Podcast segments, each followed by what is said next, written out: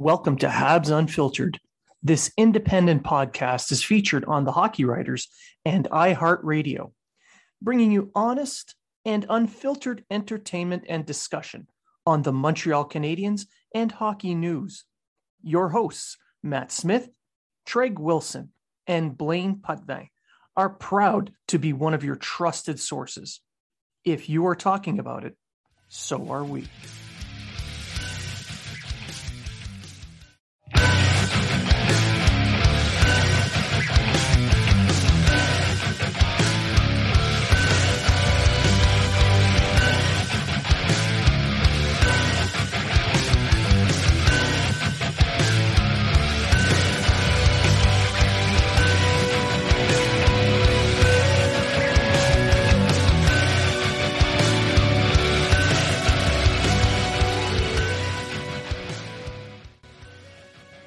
Welcome to Habs Unfiltered. Habs Unfiltered is featured on The Hockey Writers and iHeartRadio. This podcast brings you honest and in depth hockey discussion and entertainment. Our hosts, Matt Smith, Treg Wilson, and Blaine Putney, are proud to be one of your trusted sources for Habs and hockey news. If you are talking about it, so are we.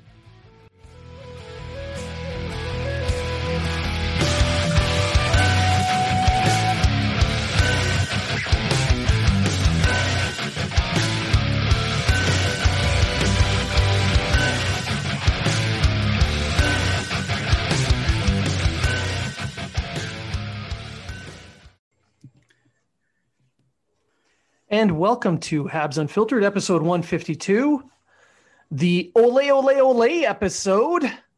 I'm your host, Blaine Putney, and I'm joined now by my co host, Treg Wilson. Good evening. And Matt Smith. Good evening. So, the Canadiens were supposed to have been swept in three games and then surrender for the fourth, have now turned this shit around and turned it into a seven game series, as somebody here had predicted. You did. You did. You and Eric Engels, I think, are the only people in the history of predictions this year that predicted seven games. Yes. Yes. So the Canadiens have turned it into a one game playoff where anything can happen. so we'll talk about game six, the ups, the downs, the lack of ice time for certain players for some unknown reason. Maybe the possibility we see Romanov for game seven. Yeah, probably not. Uh, anyway, so uh, all right, baby gap. I mean, uh, Treg, what did you see in that first period that you enjoyed? Uh, just the intensity of the the Canadiens, man. They they controlled the play. They uh, did everything but put the puck in the net. Um, I thought they played great in the first period. I thought it was one of their better periods in the uh, playoffs. Um, they just kept rolling the lines and putting it to it. Uh, made uh, good decisions on his line line uh, changes and uh, his matchups, and uh, yeah, Habs did everything right except. But but I'll give credit where credit's due. Campbell played a good game. Campbell made some big stops. So yeah, he made some really nice saves in the um, first period. And uh, yeah, that's what I seen in the first period. I seen exactly what I wanted to see, except the goals. I was I was uh, pushing when the Canadiens were down three one. I was really pushing it so that they can win a game, just to have a game in front of the fans for Game Six. They did that. They they won in overtime in Game Five to make this game happen. And of course, people were saying people in, out of Ontario were saying, "Ah, having fans there, that's not a big deal. No, uh, whatever." But when when you've gone 480 some odd days almost 15 months without fans in a stadium. The first game with actual fans in Canada for a hockey game in Montreal, in a playoff game against the storied rival, you know that those fans, even though there's only 2,500, are going to be crazy loud. And it seemed to really push the Canadiens. They they came out flying. So Matt, what what about you? What did you think of that first period? I was saying the same thing as Treg. Uh, I think they came out flying, and I, I think they really used the fans uh, to their advantage. Um, yeah, as you said, there was 2,500 people there. most of them being Habs fans. As we saw, there were uh, quite a few Leafs fans, which would have been the same thing as if it would have been in Toronto. You would have saw your handful of Montreal fans. Um, yeah, I think they uh, I think they controlled the the majority of the play. I think they uh, they were hard on the puck. They were getting pucks on net. Um, they were hard on the uh, on the penalty kill as well, especially early on. And uh, I, I, really think that um, personally, I, I, I, thought that they uh, they had a fantastic period and that uh, that could roll over to the rest of the game. Um, big big contributions from from from from guys like Evans early on in the game. See, now I wanted to talk about Evans a little bit. Uh, he took over Tatar's spot on that line with uh, Gallagher and uh. And in the first two periods, that line was just flying. Danault at after uh, up to the second intermission had about a 68% face-off rate, and it was. Re- and even though they didn't get any goals, they did extremely well in shutting down the Leafs' top offensive weapons. Matthews and Marner were kept silent all night. They threw Nylander on that line, trying to outmatch the Canadiens on there, but they couldn't. And I think it has a lot to do with the energy and speed that Evans brought to that line. He the only uh, the only player that played more than Evans was Danault. Yeah, that's saying now, something. That's saying something. And Tatar wasn't bringing that kind of energy. He was he was very lethargic, uh, I guess. I mean, he was sitting back a lot. Evans was pushing the play. He was going. He was using his foot speed. He was. He's a very smart player, even though he's a rookie. He knows where he needs to go. He knows what he needs to do, and he did it. He brought the energy they needed, and, and it paid off for that line tonight. Yeah, Evans was night and day for what Tatar was bringing to that line. Um, that line still didn't score, but at least they were creating offense and creating chances. Uh, actually, Danault almost scored the first goal of the game, uh, but uh, Campbell came up big on a, on a nice save. Yeah, and then Staal got robbed. Campbell with the two pad stack. You, you know, we can hate you can hate the Leafs all you want, but that effort by Campbell tonight, you have to give him credit. He was excellent. He did play. He did play a good game, and I'm just gonna. I'm gonna see if uh, I watch the um, the interview later on to see if he takes the blame for it, like he usually does. He definitely. He definitely shouldn't. He definitely. Uh, he definitely played a hard game tonight, and it, it definitely wasn't on him. Well, we've covered no, enough he... of the Leafs in this show. I mean, Sportsnet does enough of it for uh, for them. uh, if if you were watching Sportsnet, uh, you could be excused for not understanding that there were a second team in this game because all they did was just they they revved up that leaf blower and they were giving Matthews everything they could. They stretching. Oh my God. Uh, they they had to go and find something he was leading his team in, and apparently it was blocked shots at two. Tied with to know. Yeah, I don't think uh, he'd be leading that anymore. I think uh, the D uh, the Leafs D was blocking a lot of shots. I think both teams were, both sides were. Uh, Perry took a couple off the hand, and Schrott made a couple good blocks. Uh, yeah, Perry was a gamer tonight, scoring that first goal on the power play. And we're going to get into the power play here in a little bit. But scoring that first goal on the power play, blocked his shot with his hand twice. You saw him on the bench. He had that thing wrapped up with ice in between shifts. Like the guy was, he was a he was a warrior in this game. He this is where the experience of bringing in cup winners started to pay off. That's why they brought him in for, for moments like for moment for moments like this. Now, I think that line has been playing well this whole series. That Perry, Staal, and Armia. Armia now was yeah. Anderson yeah. to start, yeah. but uh, I think I think they've been playing well considering what they're out there for. Or they're there to eat up some minutes and kind of play heavy hockey. And the Canadiens tonight played heavy hockey. They finished all their checks. They were on the forecheck hard, using their speed. Finished the check on the forecheck. You can you can see that the defenders were were rushing their plays in the first two periods. They would rush plays to reverse it the other way to try and avoid getting hit. The Canadiens were reading it well.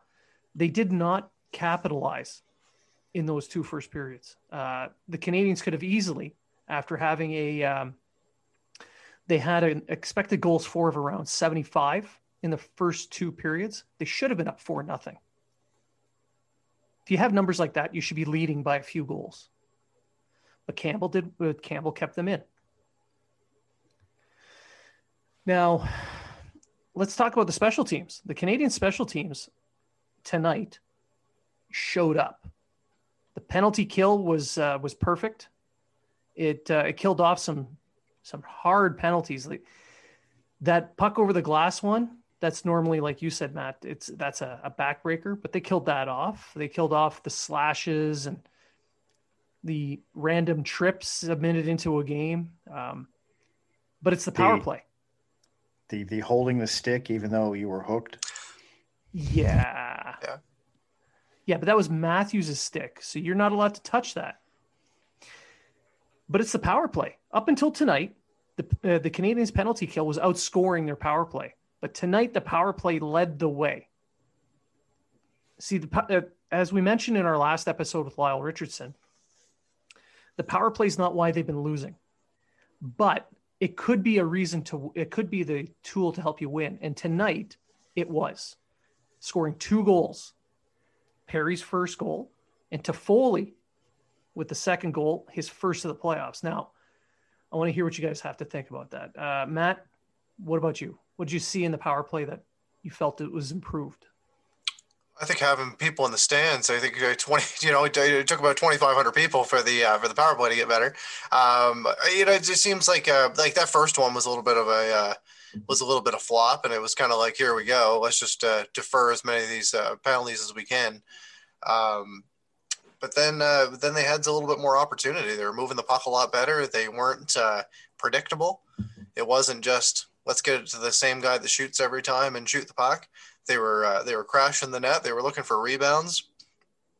Uh, there was a few quick whistles as we uh, as we uh, we noticed throughout the game, Oh, yeah. and um, it, it was it was really all about um, effort level, uh, especially on the Perry goal.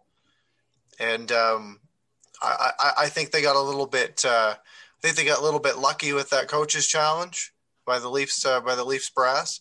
Um, I don't I, I honestly don't think that they had a chance of getting that. And if if Campbell would have shown some effort, I think really that he thought the puck was under his skate or under his pad or something, and that's why maybe he didn't get up in time. If he would have even tried to slide over at all and make any contact with Toffoli, that play would have got um, Yeah. blown back. It would have came back for didn't. sure. But he, did didn't. But he did, and I'm very happy that the that the that the ref saw it that way as well.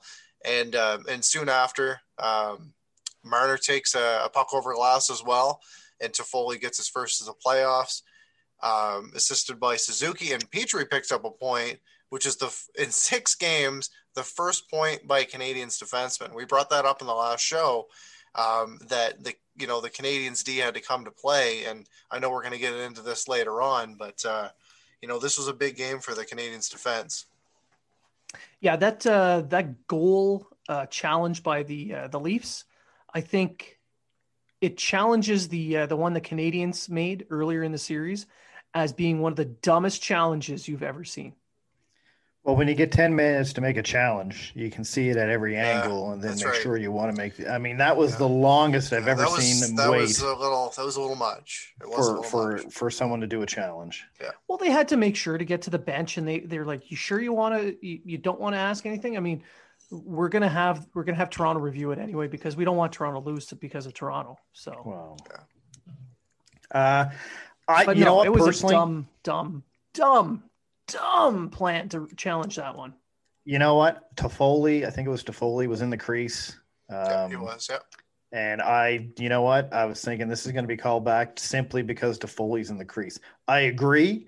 Should never have been goalie interference. Toffoli, yes, he went into the crease with the defenseman, but then the defenseman held him in the crease, and Campbell didn't even make any Yeah. effort to try Cam- to get all back. All Campbell in the had net. to do is try to sprawl, push. He just literally had to touch him and be Yeah. like, "I was reaching for the puck," or "I was trying to get Yeah. into the play." and that would have and been it would've called came right back. back. Hundred percent.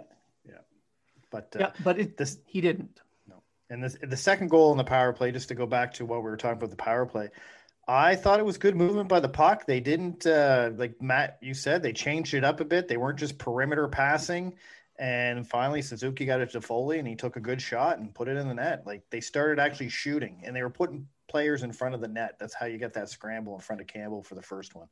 Uh, yep. and, and that's what they got to start doing. Well, up until the overtime, the Canadiens led the game in uh, high danger chances in the slot. They were leading, uh, it was 11 to 7 before the overtime. And then overtime happened and the Leafs caught up in that aspect. But um, yeah, but the power play was was a weapon tonight. And then it put Toronto on its heels a little bit, but not for too long because, you know, they got a couple of lucky bounces to tie the game up. But they got those lucky bounces because they were going to the net. They were pushing the play. And the Canadiens let themselves get bottled in a little bit because they sat back on the lead. And by going to the net, just putting pucks on net, good things happen. And that's how they got their their two goals. Yeah, I was I was kind of clock watching, and I, the, I was clock watching because I was thinking, all right, when is the when are the Leafs going to pull Campbell? We're up to nothing. I suspect around the three minute mark is when they're going to start thinking about uh, three, four, you know, maybe even four, uh, three minute mark. I think is the best mark. So I was expecting the Canadiens to start settling back around the five minute mark. You know, like sit back. All right, they're going to pull the goalie anytime now. We'll tighten up defensively, and then basically we'll just ice the puck until we put it in the net or whatever. Uh, but instead, they just they pretty much scored the second goal.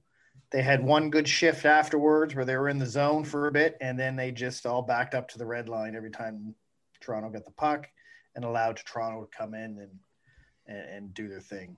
Um, they collapsed too early, too quick, and they had nobody to put an outlet yeah, past to. Yeah. Yeah, and, and, they were not uh, they weren't challenging Toronto in the zone entries. Toronto mm-hmm. had a very easy time getting into the Canadian zone. And and, well, that's what happens when you play safe. That's what happens when you collapse. And they left. You're, their, you're allowing them to come in. Yeah, and they let their and they let their they left the points wide open, and that's what led to the first. That's what led to the second goal. Yeah, and, and then well, also a terrible no look backhand pass led to the second goal as That's well on, on, the boards. But true, true. I don't but, care. I hate that pass. but the Canadiens sitting back and letting things happen, not challenging Toronto. You're what what gave them success up to that point was pushing the pace, going at Toronto, attacking their defense, especially a defense that was missing Muzzin after the middle of the second throw pucks into their feet, go right at them. That was the success for the Canadiens up till about the 10 minute mark of the third. Then they stopped. And Toronto came back in because they weren't being challenged. Um, and that's that's an issue. Also, um, Ducharme shortened his bench on the blue line. You'll very, notice that very uh, much so. that Gustafsson and Kulak did not touch the ice very much at all, if at all, in the third, and not at all in the overtime, with Kulak getting 618 and Gustafsson getting 632. Is it 632? Yeah, 639 of ice time in that game total in an overtime game, not even seven minutes each. You've got guys like Chiarot doing 34 30, uh, Edmundson at 28 37. Weber at 36 16. I mean, when you're relying on the older, less mobile guys, teams like Toronto are going to start to feast on you. And they they were really pushing the play, and they controlled the play. Once Ducharme shortened that blue line. They, uh, I don't mind that. I, I didn't mind him doing that. I, I just felt you should have waited. Kulak sitting Kulak when you need goals, I don't think it's the right thing to do. Uh, same with Gustafsson, really, if you think of it. Gustafsson's a, a, a offensive defenseman, um, but I at least would have waited till shorten the bench to at least the way they shortened it to put your your big stay at home guys out till after I had the two nothing lead. So, I mean, third pair D usually gets what thirteen to fifteen minutes a game. In an uh, overtime game that goes to about the end of the first overtime, maybe you'll get 20. Maybe, yeah. Uh, but six minutes is under seven minutes, just ridiculous for a third. I Are you see. telling go- me that Romanov can't do that? listen, I, I would, if Ro- Romanov will not be in Game Seven, I'm not even going to. Dis- well, I'm not even going to debate this. I'm not going to discuss it. He will not be in Game Seven. You're, I think they're going to go back to Kulak and Merrill, and you're going to see. No, Gus- Merrill's, Merrill's, out injured. Oh, a Merrill's week hurt, so you'll, Yeah. you'll stick with Kulak and and Gustafsson, which to me is stupid. But I'm not Especially the if coach. you're only giving them less than seven minutes ice time each. Yeah. You may as well put Tatar in. I don't think the- I don't think that was the plan. Honestly. I don't think I don't think the plan was to only give them seven minutes, but the way the game went, uh, anyway, I Still, seven Still. minutes. Seven. I would at least given. I could see Gustafsson giving seven minutes, but I could see Ku- Kulak, uh, you know, kind of uh, rotating in with the guys to give him a little bit of a rest. So I can see Kulak getting about fifteen minutes at least, and maybe Gustafsson eight. But uh, The thing is, like we talked about the power play and how it did. You know, Gustafsson didn't do anything to improve that, and the and the and the, the one chance that the Leafs had um, early on in the game on the Canadiens' power play, shorthanded, it was Gustafsson that was back, and uh, thank God Suzuki was there, or it might have went in the net. Man, true. Suzuki's back checking was on par tonight. He was he back checked a few times that helped uh, maybe uh, take away a scoring chance from the Leafs. But I completely agree with uh, with Blaine. I, I, I really think that uh, if you're going to give the guy six minutes, put Romanov into the game. Um, put him in. Put him in. Like, what's there to lose? Um, we look at the last two games. You have Suzuki scoring an overtime winner, assisted by Caulfield. Now you got Kotkaniemi tonight. You know, those are these are the this is the youth movement that we've been talking about, and, and everyone's been talking about for the longest time. You take Romanov, you put him into that game. You got a guy that uh, just hits anything that moves and he does it clean. You know, put him into the game, give him those, you know, 10 minutes or less, and, and uh, you will not be disappointed. I mean, put him in game seven now. You're either going to look like a genius. Well, you're not going to look like a genius because you waited too long to put him in, but you're going to put him in, and either he's going to play a big game and help you win the game, or he's not. Yeah. And even if he doesn't play a big game, he's not going to lose you the game. No. No more than what uh, what Gustafsson would do, That's right. right? So, Yep. I don't know. I, I don't know even why, why we're debating. It's not happening. So Because it's just so asinine. That's right.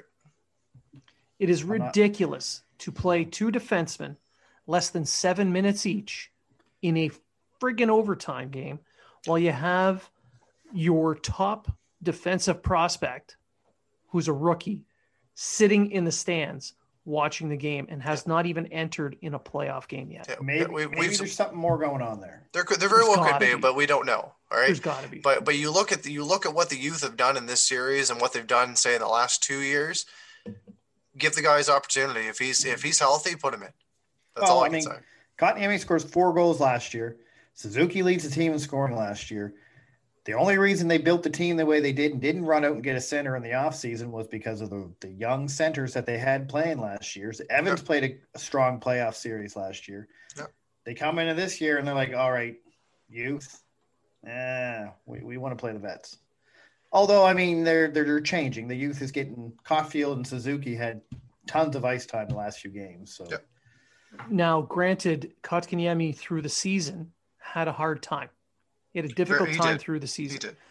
But now in the playoffs, after missing the first game, in five games, he's got three goals, including tonight's overtime winner to take it to game seven. The kid played clutch. He scored the goal.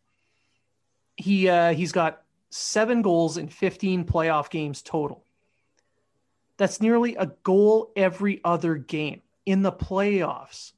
His goal per game rate in the regular season is about 0.18. Now it's about 0.45, 0.48. he has more career playoff goals than Tomas Tatar. See? and he is the clutchest playoff performer ever. I'm just and Tatar has 37 playoff games. Yeah, exactly. So, And how many how many playoff goals does uh, Brady Tkachuk have?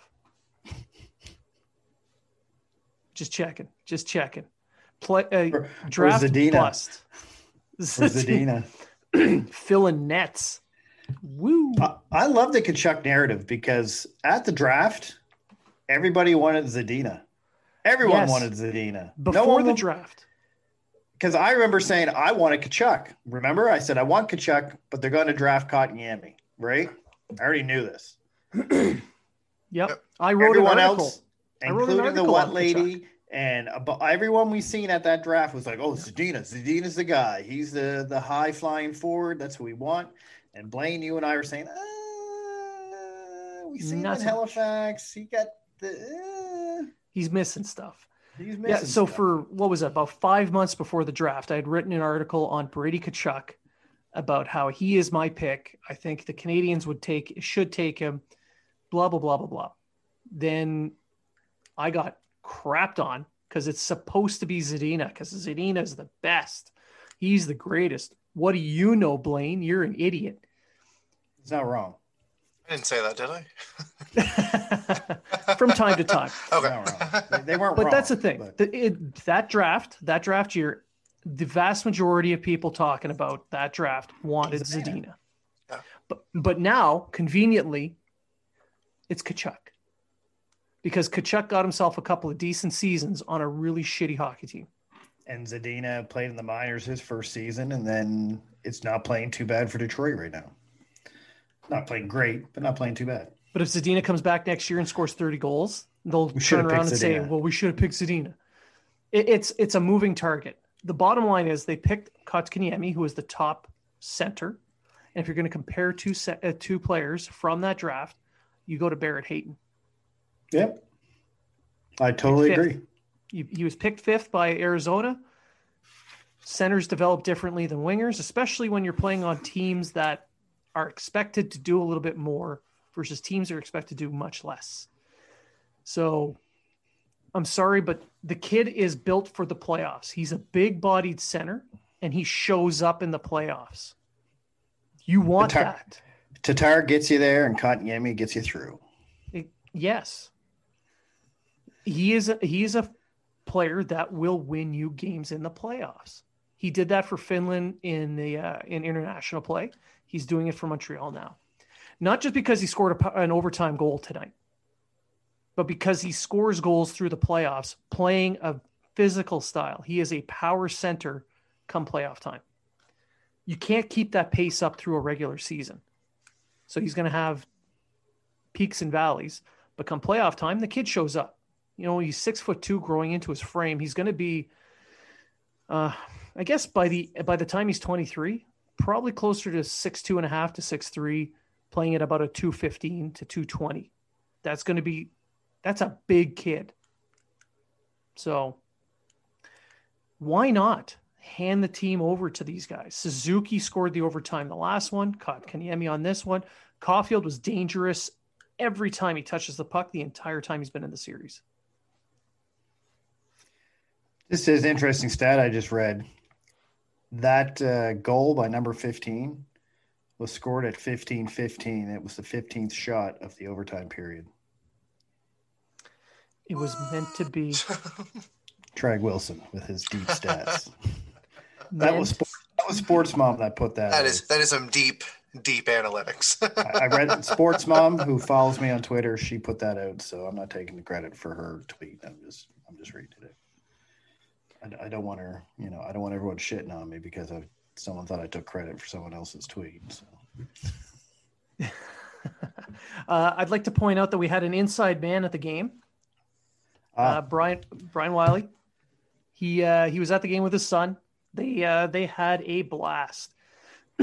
Some people kind of chirped him a little bit because his son is a, uh Toronto fan. Uh, come on, you know that's his kid, guys. Let's, Who let's cares? ease up. Kid Let's should be able to root for whoever he wants to root for. Exactly. At least he wasn't kicked out for wearing a Toronto jersey. Tampa unlike Bay. Tampa Bay. and there was there was a good contingent of Leaf fans in there. Uh, the only thing I could say about the Leaf fans that were at the game was I didn't appreciate the yelling of "Go Leafs Go" during the national anthem. yeah, that was a bit of a dick move. Yeah. But that's that's one or two drunken idiots, and I'm not going to paint an entire fan base Yeah. over two morons. Yeah, And- you can tell it was the same guy or same person, same people the whole time, Yeah. right? So during the Listen, guy. anthem, during the anthem, shut the fuck up. That's all I can say. Yeah. Don't the paint passion everyone with the runs same brush. deep. Yeah. The passion runs deep in these two fan bases, Yeah. and this rivalry is strong. You can wait till the last line of O Canada, and then we all know as hockey fans that they write in crowd noise at the end. Yeah. Right. Other than that, keep your mouth shut. So I'm not going to paint an entire fan base with a brush of two morons or three morons. Just like Leaf fans who are hate following us now shouldn't paint all Habs fans because of us three morons. Although I'd like to thank them for listening. And remember, use the code unfiltered20 if you're going to be buying anything from builtbar.com, uh, anything from East Coast Lifestyle. At Built Bar, you'll save 10%. East Coast Lifestyle, you save 20%. And now, our newest sponsor, seatgiant.ca. You use a code unfiltered20, you save 35% off your fees when you buy tickets. Show us, Leaf fans, show us how much you hate us by using our Yeah. codes to save you money. Yeah, so you got to think dirty rats. if, if someone would have bought tickets to this Canadiens game at like nine grand, and you take thirty five percent off those off those uh, off those fees, you're you're, you're saving some money. yeah, it's, de- it's, it's now under nine grand. Exactly. Yeah, Exactly. you're down You're- closer to about seven. Yeah, you're welcome. Oh, I don't think we're down that far. 35% of nine. it's not nine though. It's not nine. And uh, I'm not saying that we we would profit from this, but we're here to help you. That's right.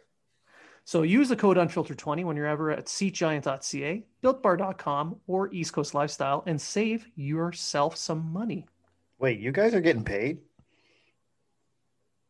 Yeah. When did this start? Well, we give you you get paid in uh, shirts from Baby Gap. I got an autographed book from Terry Ryan. That's all I've gotten out of this podcast. Did he put the uh, what I asked him to inscribe in there? uh, I don't remember. To Treg, buy clothes that fit. Love Terry. No, no, I didn't. No? put that in. I, this did fit. This used to fit. Now COVID made me fat, so it don't fit no more. you could have just said it's all it's all the gym selfies. yeah. Yeah. I was gonna say to one guy, I was gonna say, "This is what happens when you actually know where your gym is." But I, I don't know. He said my son was, my son's shirt, so I just asked him why he was worried about why my what clothes my kids wear. So All right, What? so we're at about uh, we're we're rambling on. We're at about thirty minutes for this show after post game. Uh, the Canadiens have forced a game seven, something that uh, Leaf fans sure as heck didn't expect. They thought that the Leafs are going to walk away with this series, especially when they were up three one. So this has bought us two more days of peace and quiet on social media. Oh, Chris Ferreira, if you're out there, um, yeah, I haven't heard much from you lately. I'm just curious if you're all right. I just want to know if you're all right. That's all. I just think wanna know if Chris- you're all right, buddy. Chris shut uh, shut down his uh, social media. Just want to know if you're okay. We still get that bet going on. If I win, you can you can give it to charity. I don't want it. And if you win, I will give it to you or wherever you want it to go. Speaking of which, the Montreal Canadiens have just forced Habs Unfiltered to donate another $25 to their Montreal Canadiens Children's Charity. It's painful. It hurts to hand over $75 now. Um, it would really suck if the Montreal Canadiens forced us to pay $100 after Monday. I would really hate that. That's 33 bucks each. Well, that's all that money is from Leaf fans who are using our promo codes. so thank you for that. So Yeah. thank you. The children, thank you guys. We don't make much money on this show, but what we do make, we hand over to charity. Usually Blaine's beer fund, but this time we're actually going to hand it over to charity. Yeah. When you get pay raises at work, you can afford beer on the side. anyway, back to the game. It's getting late. Yeah. so what a shitty overtime that was. like that was, Oh, that was terrible. horrible. Yeah.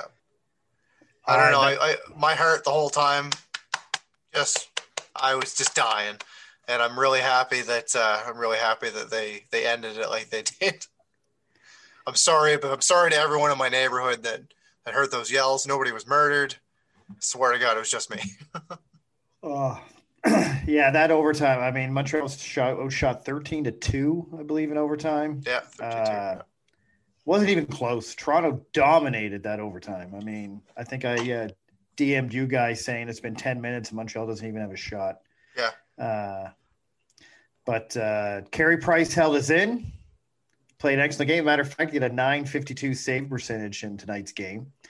Uh, trash. What a piece of trash. So terrible. Fucking trade him now. We gave a lot of props to Campbell early in the game, but you know what? Carey Price came up with some big saves. And if it wasn't for Jeff Petry, he would, probably would have had the shutout. Uh, but uh, that's true.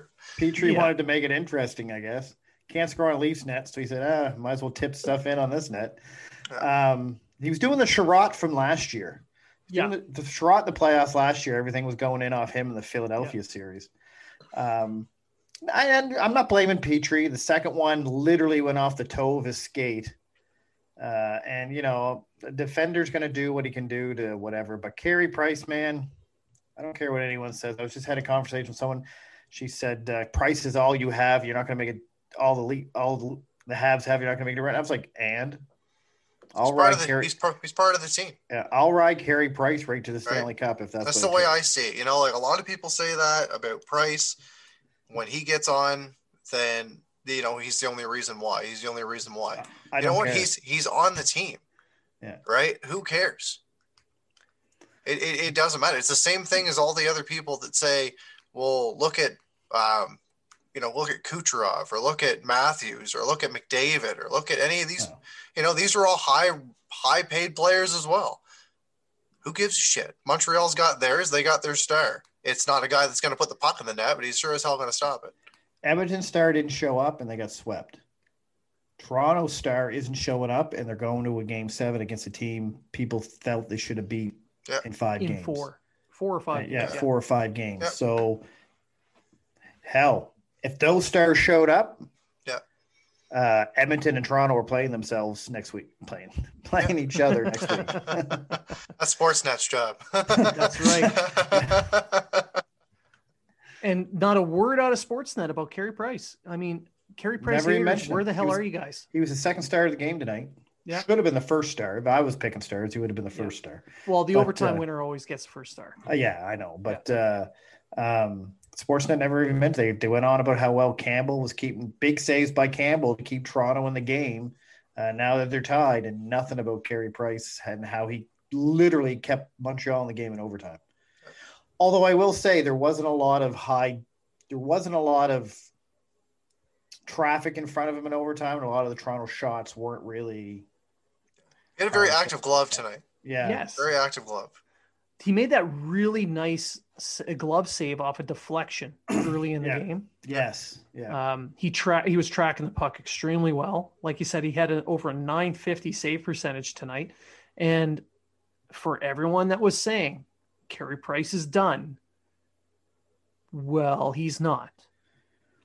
No, we we got to put him he? on LTIR for the regular season, like Tampa does with Stamkos and Kucherov, and then just put him into the playoffs. Yeah. That'd be fine. I'd be That'd okay be with that. Yeah. Ten and a half million you can play with until the playoffs come, and then you have all these star power in the playoffs with Carey Price. Yeah. And the cap and the cap don't count in the playoffs. That's what I mean. right. Yeah. all right. So the Canadiens have forced a game seven. They have won back to back overtime games. And we are going to do another post game show or our regularly scheduled show come Tuesday. In that episode, we are going to have Brian Wiley, who was at the game tonight. So he's going to give us a little bit of a lowdown on the atmosphere at the game, the uh, the atmosphere leading up to the game, everything that was outside, how what it was like inside, and judging by some of the DMs, he said, I, I was going to post some videos, but you couldn't hear me scream because I lost my voice after the second. It sounded pretty loud in there. Even though there was only 2,500 people, it sounded like it was almost a full house. It was very loud. It was very uh, until the Leafs tied it, but uh, um, it got quiet. But that goal, it was deafening in there, from what I heard on my television uh, when they Kotkaniemi scored that goal. Ridiculously loud for such a small group.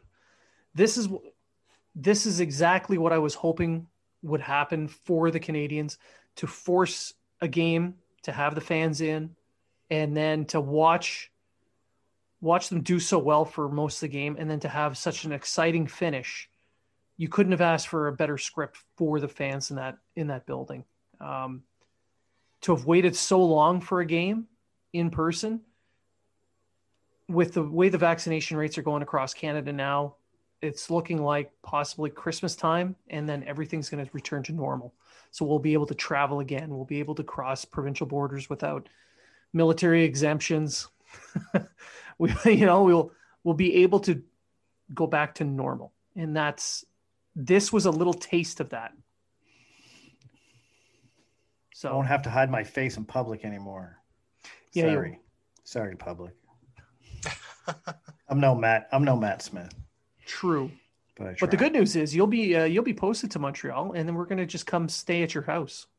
Yeah, yeah, I'll be posted. That's not till next July though. So yeah, I might be deployed, but we'll see. Coming, Montreal. coming, McLean's Pub. I'm coming. I want my own seat.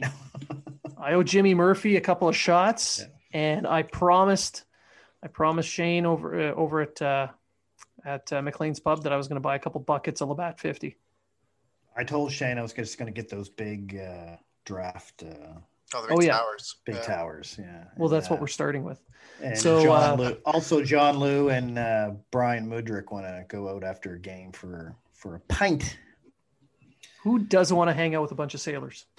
Yeah, then we can then we can go to that other that place we went last time we went out and like get poutine at like four o'clock in the morning. Chez Paree? Yeah, whatever it was. Yeah, it was it was it was really good. That's all I remember.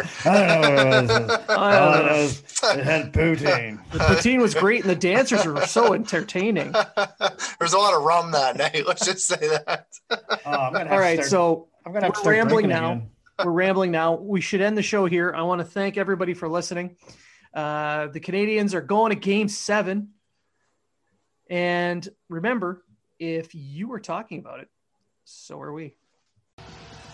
Do you have a problem getting big city slams? Are you not getting the gains at the gym? Well, don't mortgage your future on rental supplements. Get Bergie Arms. Bergie Arms will get you the gains you need. Bergie Arms gets rid of all the bad attitude and builds better character so you can get the gains you need. Get Bergier, Bergier, Bergier today. Not a real product. May, may make you trade your favorite player for a mount and do not use if you're healthy. If you want loyalty, buy a dog.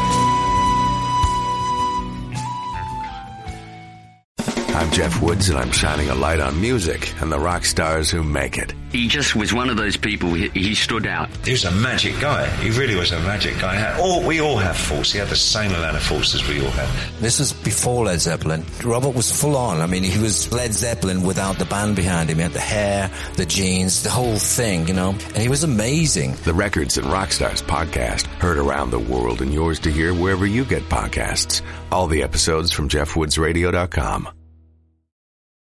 The Podcast Super Friends is a monthly meeting of five podcast producers.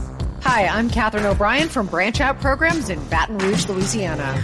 I'm John Gay from Jag and Detroit Podcasts. I'm Matt Cundill from the Sound Off Podcast Network. I'm David Yas from Pod 617, the Boston Podcast Network. And I'm Johnny Peterson from Straight Up Podcasts. Together, they form the Podcast Super Friends, an alliance of podcast masterminds sharing best practices, insights, and discussions to help make you a better podcaster. Follow or subscribe to the show on Apple Podcasts, Spotify, Google Podcasts, or at soundoff.network.